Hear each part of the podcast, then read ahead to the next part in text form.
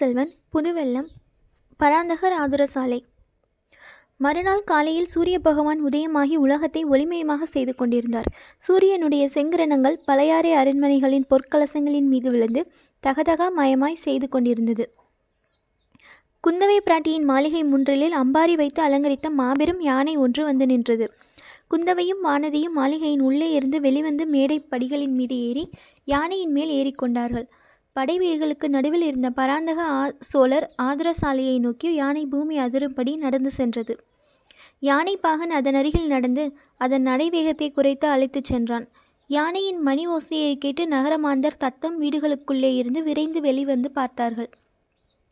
பெண்ணரசிகள் இருவரையும் கண்டதும் அவர்கள் முகமலர்ந்து கைப்பூ கைகூப்பி நின்று முகமன் செலுத்தினார்கள். மற்ற வீதிகளை கடந்து யானை படை வீடுகள் இருந்த நகரத்தின் பகுதியை அடைந்தது. அந்த வீதிகளின் தோற்றமே ஒரு தனி மாதிரியாகத்தான் இருந்தது. கொளுத்த சேவற்கோழிகள் ஒன்றையொன்று சண்டைக்காக தேடிக்கொண்டு சென்றன. வளைந்து சுருண்டா கொம்புகளையுடைய ஆட்டுக்கடாக்கள் போருக்கு வருவோர் யாரேனும் உண்டோ? என்ற பாவனையுடன் அங்குமிங்கும் பார்த்து கொண்டு நின்றன. ரோசம் மிகுந்த வேட்டை நாய்களை தோல்வாரினாலும் மணிக்கயிறுகளினாலும் வீட்டு வாசல் தூண்களில் பிணைத்திருந்தார்கள். சின்னஞ்சிறு பிள்ளைகள் கைகளில் மூங்கில் களி பிடித்து ஒருவரோடொருவர் சிலம்பம் விளையாடி கொண்டிருந்தார்கள். சிலம்பக் களிகள் மோதிக்கொண்ட போது சடசடா படபடா என்ற ஓசைகள் எழுந்தன. வீடுகளின் திண்ணை சுவற் சுவர்களிலே காவி கட்டிகளினால் விதவிதமான சித்திர காட்சிகள் வரையப்பட்டிருந்தன. பெரும்பாலும் அவை முருகப்பெருமானுடைய லீலைகளையும் சோழ மன்னர்களின் வாழ்க்கை வரலாறுகளையும் சித்தரித்தன. அவற்றில் யுத்த காட்சிகளே அதிகமாக இருந்தன முருகப்பெருமான் சூரபத்மாசுரனுடைய தலைகளை முளைக்க முளைக்க வெட்டி தள்ளிய காட்சியும் துர்கா பரமேஸ்வரி மகிஷாசுரனை வதம் செய்த காட்சியும் மிக பயங்கரமாக எழுதப்பட்டிருந்தன. தெள்ளாறு தஞ்சை குடமூக்கு அரிசிலாறு திருப்புறம்பயம் வெள்ளூர் தக்கோலம் சேவூர் முதலிய போர்க்களங்களில் சோழ நாட்டு வீரர்கள் நிகழ்த்திய அற்புத பராக்கிரம செயல்கள் திண்ணை சுவர்களில் தத்ரூபமாக காட்சியளித்தன. இந்த படை வீட்டு வீதிகளில் இளவரசிகள் ஏறியிருந்த யானை வந்ததும் ஒரே அல்லோல கல்லோலமாய் ஆயிற்று. சேவல்கள் இறகுகளை சடச்சடவென்று அடித்துக்கொண்டு பறந்து கூரை மீது உட்கார்ந்து கூவின. பிள்ளைகள் ஒருவரையொருவர் கூச்சலிட்டு அழைத்து கொண்டு ஓடினார்கள். அவரவர்களின் வீட்டு கதவுகளை தட்டி உள்ளே இருந்தவர்களுக்கு செய்தி அறிவித்தார்கள். படைவீட்டு வீதிகள் வழியாக யானை சென்றபோது வீட்டு வாசல்தோறும் பெண்களும் குழந்தைகளும் முதியோர்களும் நின்று இளைய பிராட்டி குந்தவை தேவி வாழ்க சுந்தர சோழரின் செல்வ திருமகள் வாழ்க என்று வாழ்த்தி மகிழ்ந்தார்கள். அவர்களில் சிலர் யானையை தொடர்ந்து செல்லவும் ஆரம்பித்தார்கள். வர வர இக்கூட்டம் அதிகமாகி வந்தது. பலவித ஆழ்தொழிகள் மூலமாக தங்கள் மகிழ்ச்சியை அவர்கள் வெளியிட்டு கொண்டு வந்தார்கள். அப்படை வீடுகளில் இலங்கைக்கு போர் புரிய சென்றிருந்த வீரர்களின் பெண்டு பிள்ளைகளும் பெற்றோர்களும் அச்சமயம் வசித்து வந்தார்கள் என்பதை முன்னமே குறிப்பிட்டிருக்கிறோம். அவர்களுடைய நலத்துக்காக ஒரு மருத்துவ சாலையை குந்தவை தன் சொந்த நிலமானியங்களின் வருமானத்தை கொண்டு ஸ்தாபித்திருந்தாள். சோழ குலத்தாரிடம் தன் முன்னோர்களை போற்றும் வழக்கம் சிறப்பாக இருந்து வந்தது. குந்தவையின் மூதாதைகளில் அவளுடைய பாட்டனாரின் தந்தையான முதற் பராந்தக சக்கரவர்த்தி மிக பிரசித்தி பெற்றவர். அவருடைய பேர் விளங்கும்படி குந்தவை தேவி இந்த பராந்தகர் ஆதுர சாலையை ஸ்தாபித்து நடத்தி வந்தாள். அடிக்கடி அந்த வைத்தியசாலைக்கு வரும் வியாஜத்தை வைத்துக்கொண்டு போர் வீரர்களின் குடும்பத்தாருடைய சேம லாபங்களை பற்றி அவள் விசாரிப்பது வழக்கம். ஆதுர சாலைக்கு அருகில் வந்து சேர்ந்ததும் யானை நின்றது. முன்னங்கால்களை முதலில் மடித்து பிறகு பின்னங்கால்களையும் மடித்து அது தரையில் படித்து கொண்டது. பெண்ணரசிகள் இருவரும் யானை மேலிருந்து பூமியில் இறங்கினார்கள். யானை சிறிது நகர்ந்து அப்பால் சென்றதும் ஜனக்கூட்டம் முக்கியமாக பெண்கள் குழந்தைகளின் கூட்டம் தேவிமார்களை நெருங்கி சூழ்ந்து கொண்டது. ஆதுரசாலை உங்களுக்கெல்லாம் உபயோகமாய் இருக்கிறதல்லவா வைத்தியர்கள் தினந்தோறும் வந்து தேவையானவர்களுக்கு மருந்து கொடுத்து வருகிறார் அல்லவா? என்று இளவரசி கேட்டாள். ஆம் தாயே ஆம் என்று பல குரல்கள் மறுமொழி கூறின. மூன்று மாதமாக இருமலினால் கஷ்டப்பட்டு கொண்டிருந்தேன். ஒரு வாரம் வைத்தியரிடம் மருந்து வாங்கி சாப்பிட்டதில் குணமாகிவிட்டது என்றால் ஒரு பெண்மணி. அம்மா என் மகன் மரத்தின் மேல் ஏறி விழுந்து காலை ஒடித்து கொண்டான். வைத்தியர் கட்டு போட்டுவிட்டு பதினைந்து நாள் மருந்து கொடுத்தார். சுகமாகி விட்டது. இப்போது த துள்ளி ஓடி விளையாடுகிறான். மறுபடி மரத்தின் மேல் ஏறவும் ஆரம்பித்து விட்டான் என்றால் இன்னொரு ஸ்திரீ. என் தாயாருக்கு கொஞ்ச காலமாக கண் மங்களடைந்து வந்தது. ஒரு மாதம் இந்த ஆதர சாலைக்கு வந்து மருந்து போட்டு கொண்டு வந்தால் இப்போது கண் அவளுக்கு நன்றாய் தெரிகிறது என்றால் இளம்பெண் ஒருத்தி. பார்த்தாயா வானதி நம் தமிழகத்தில் வாழ்ந்த முன்னோர்கள் எப்பேற்பட்டவர்கள்? இன்ன வியாதியை இன்ன மூலிகையினால் தீர்க்கலாம் என்று அவர்கள் எப்படித்தான் கண்டுபிடித்தார்களோ தெரியவில்லை என்றால் குந்தவை பிராட்டி. ஞானக்கண் கொண்டு பார்த்துதான் அவர்கள் இவ்வளவு அதிசயமான மருந்துகளை கண்டுபிடித்திருக்க வேண்டும். வேறு எப்படி முடியும் என்றால் வானதி. எவ்வளவோ அதிசயமான மருந்துகளை அவர்கள் கண்டுபிடித்திருப்பது உண்மைதான். ஆனால் உன்னைப்போல் மனோவியாதியினால் வருந்துகிறவர்களுக்கு மருந்து ஒன்றும் கண்டு கண்டுபிடிக்கவில்லையே. என்ன செய்வது? அக்கா எனக்கு ஒரு மனோவியாதியும் இல்லை. கருணை கூர்ந்து இவ்விடம் அடிக்கடி சொல்லாதீர்கள். என் தோழிகள் ஓயாது என்னை பரிகசித்து என் பிராணனை வாங்குகிறார்கள். நன்றாக வேண்டுமடி உனக்கு. உலகத்தில் ஒரு கவலையும் இல்லாமல் வாழ்ந்து வந்த என் தம்பியின் மனம் பேதலுக்கு பேதலிக்கும்படி செய்துவிட்டாய் அல்லவா? ஒவ்வொரு தடவையும் இலங்கையிலிருந்து ஆள் வரும்போதெல்லாம் உன் உடம்பு எப்படி இருக்கிறது? என்று கேட்டு அனுப்புகிறானே என்றாள் இளைய பிராட்டி. இதற்குள் வைத்தியருக்கு வழிவிடுங்கள் வைத்தியருக்கு வழிவிடுங்கள் என்று கோஷம் கேட்டது. அங்கே சூழ்ந்து நின்றவர்களை காவலர்கள் விளக்கினார்கள். ஆதரசாலையின் வயது முதிர்ந்த தலைமை வைத்தியர் வந்து இளவரசிகளை வரவேற்று உபசரித்தார். வைத்தியரே கோடிக்கரை பக்கத்து காடுகளில் சில உயர்ந்த மூலிகைகள் இருக்கின்றவன இருக்கின்றனவென்று சொன்னீரல்லவா? அங்கே போய் வருவதற்கு ஒரு வாலிப வீரரை அனுப்பினேனே அவர் வந்தாரா? என்று குந்தவை கேட்டாள். ஆம் தாயே அந்த சூடிகையான இளம்பிள்ளை வந்தான். ஈசான சிவப்பட்டர் அழைத்து கொண்டு வந்தார். அவனுடன் என் மகன் ஒருவனை அனுப்பி வைக்கிறேன். என் மகன் கோடிக்கரையிலிருந்து திரும்பி வந்து விடுவான். தாங்கள் அனுப்பிய வீரன் இலங்கை தீவுக்கு போய் வருவதாக சொல்கிறான். இலங்கையிலிருந்து கூடவா மூலிகை கொண்டு வர வேண்டும் என்று வானதி கேட்டாள். ஆம் தாயே லக்ஷ்மணருடைய உயிரை காப்பாற்றுவதற்காக அனுமர் சஞ்சீவி பர்வதம் கொண்டு வந்தபோது கோடிக்கரை கோடிக்கரை வழியாகத்தான் கடலை தாண்டினாராம். அப்போது சஞ்சீவி மலையிலிருந்து சில மூலிகைகள் கோடிக்கரை காட்டில் விழுந்தபடியால் தான் அங்கே இன்றைக்கும் நல்ல மூலிகைகள் கிடைக்கின்றன. இலங்கையில் சஞ்சீவி பர்வத பர்வதமே இருந்தபடியால் அங்கே இன்னும் அபூர்வமான மூலிகைகள் கிடைக்கும் அல்லவா நான் எதிர்பார்க்கும் மூலிகைகள் மட்டும் கிடைத்துவிட்டால் சக்கரவர்த்தியின் நோயை நானே கட்டாயம் குணப்படுத்தி குணப்படுத்தி விடுவேன் கடவுள் கிருபையினால் அப்படியே ஆகட்டும். இப்போது அந்த வாலிபர்கள் இருவரும் எங்கே? உள்ளே இருக்கிறார்கள் அம்மா. பிரயாணத்துக்கு ஆயத்தமாக தங்களிடம் விடைபெற்று கொண்டு புறப்பட கா காத்திருக்கிறார்கள்.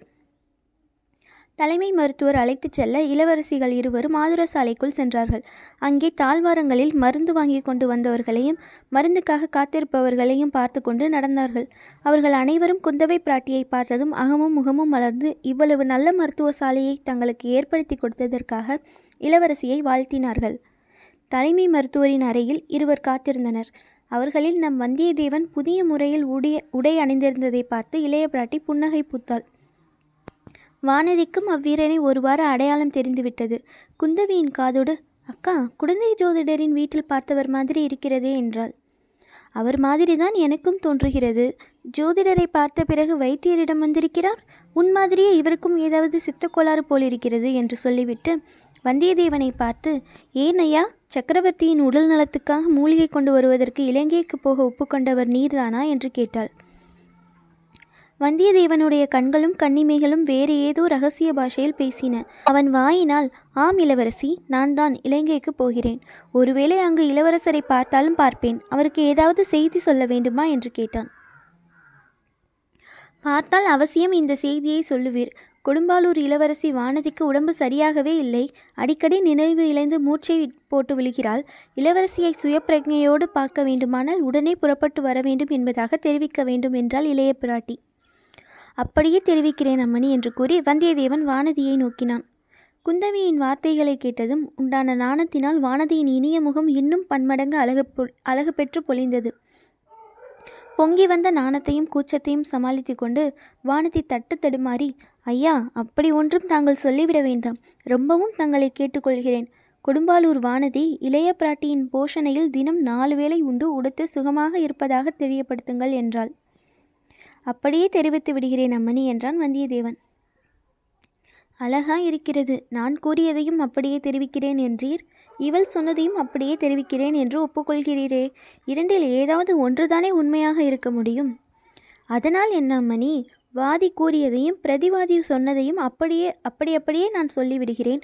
எது உண்மை எது இல்லை என்பதை இளவரசரை நீதிபதியாக இருந்து தீர்மானித்துக் கொள்ளட்டும் என்று சொன்னான் வந்தியத்தேவன். ஆனால் ஒருவர் சொன்னதை இன்னொருவர் சொன்னதாக மட்டும் மாற்றி சொல்லிவிட வேண்டாம். உமக்கு புண்ணியம் உண்டு என்றாள் வானதி. குந்தவை இந்த பேச்சை அத்துடன் நிறுத்த விரும்பி வைத்தியரே அரண்மனை திருமந்திர அதிகாரியிடமிருந்து இவர்களுக்கு கொடுத்து அனுப்ப ஓலை கிடைத்ததா என்று கேட்டாள். கிடைத்தது தாயே சக்கரவர்த்திக்கு வைத்தியம் செய்வதற்காக இவர்கள் மூலிகை கொண்டு வரப்போவதால் வழியில் உள்ள அரசாங்க அதிகாரிகள் எல்லாரும் இவர்கள் கோரும் உதவி செய்ய வேண்டும் என்று பொதுவாக ஓர் ஓலையும் கோடிக்கரை கலங்கரை விளக்கு காவலருக்கு தனியாக ஓர் ஓலையும் கிடைத்தன. இவர்களிடம் கொடுத்து விட்டேன் என்றார் வைத்தியர். அப்படியானால் ஏன் தாமதம்? உடனே புறப்பட வேண்டியதுதானே என்றால் இளைய பிராட்டி குந்தவை.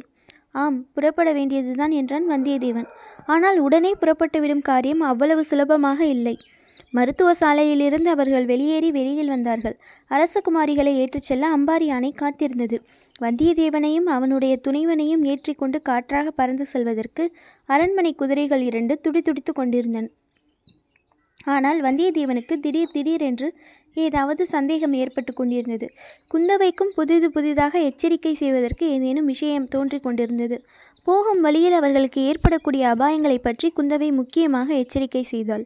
அரசகுமாரிகள் அம்பாரி யானை மீது ஏறிக்கொண்டார்கள் பிறகு வந்தியத்தேவனும் அவனுடைய துணைவனும் குதிரைகள் மீது ஏறினார்கள். யானை புறப்படுகிற வழியாக தோன்றவில்லை.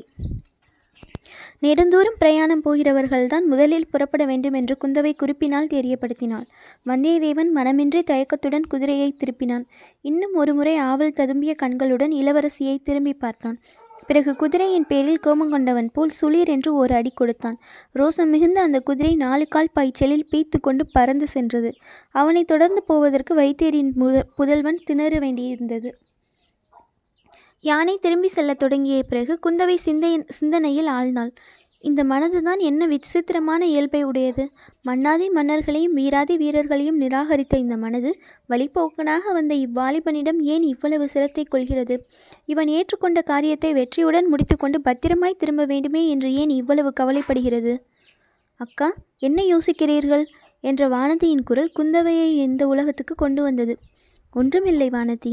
அந்த வாலிபனுடைய அகம்பாவ சுபாவத்தை பற்றி யோசித்து கொண்டிருந்தேன். அவனிடம் என் தம்பிக்கு ஏன் செய்தி சொல்லி அனுப்பினோம் என்று இப்போது தோன்றுகிறது. ஆமக்கா அவன் ரொம்ப பொல்லாதவன்தான் பெரிய கொள்ளைக்காரன் என்று கூட சொல்ல தோன்றுகிறது. அது என்ன? கொள்ளைக்காரன் என்று எதனால் சொல்கிறாய்? சாதாரண கொள்ளைக்காரர்கள் பொன் வெள்ளி முதலிய பயனற்ற பொருள்களை கொள்ளையடிப்பார்கள். இந்த வாலிபன் சோழ வளநாட்டின் குலதெய்வத்தையே கொள்ளையடித்து கொண்டு போய்விடுவான் என்று எனக்கு பயமாய் இருக்கிறது. தாங்கள் அதற்கு இடம் கொடுக்க மாட்டீர்கள் அல்லவா? என்று வானதி கூறினாள். அடி கள்ளி உன்னை போல் என்னையும் நினைத்து விட்டாயா? அப்படியெல்லாம் ஒரு நாளும் நடவாது என்றால் குந்தவை. யானை திரும்பி சிறிது தூரம் சென்றபோது வீதியில் ஓரிடத்தில் பெண்கள் பலர் கூட்டம் கூடி நிற்பதை அரசிலங்குமரிகள் பார்த்தார்கள். யானையை நிறுத்த செய்துவிட்டு ஏன் கூட்டம் கூடி நிற்கிறீர்கள் ஏதாவது சொல்ல வேண்டுமா என்று இளைய பிராட்டி குந்தவை கேட்டாள். அந்த பெண்களில் ஒருத்தி முன் வந்து தாயே இலங்கையில் உள்ள எங்கள் புருஷர்களை பற்றி ஒரு செய்தியும் இல்லையே. அவர்களுக்கு இங்கிருந்து அரிசி அனுப்பக்கூடாது என்று தஞ்சாவூர்காரர்கள் தடுத்து விட்டார்களாமே. வயிற்றுக்கு சாப்பாடு இல்லாமல் எப்படியம்மா அவர்கள் சண்டை போட முடியும்? என்று கேட்டாள். அதற்காக நீங்கள் கவலைப்பட வேண்டாம். மாமல்லபுரம் துறைமுகத்திலிருந்து அவர்களுக்கு வேண்டிய தானியம் போய்க் கொண்டிருக்கிறது. தஞ்சாவூர்காரர்கள் என்ன செய்தாலும் உங்கள் இளவரசர் சும்மா விட்டு விடுவாரா? சோழ நாட்டு மகாவீரர்கள் பட்டினி கிடக்கும்படி பார்த்து கொண்டு விடுவாரா? என்றாள் இளைய பிராட்டி வேறொரு சந்தர்ப்பமாய் இருந்தால் குந்தவை அங்கேயே இறங்கி அந்த பெண்களுக்கு மேலும் சமாதானம் சொல்லியிருப்பாள். இப்போது அவளுடைய மனம் வேறு விதமான சஞ்சலத்துக்கு உள்ளாகி இருந்தது ஆகையால் தனிமையை விரும்பினாள். யானை அரண்மனையை நோக்கி சென்றது.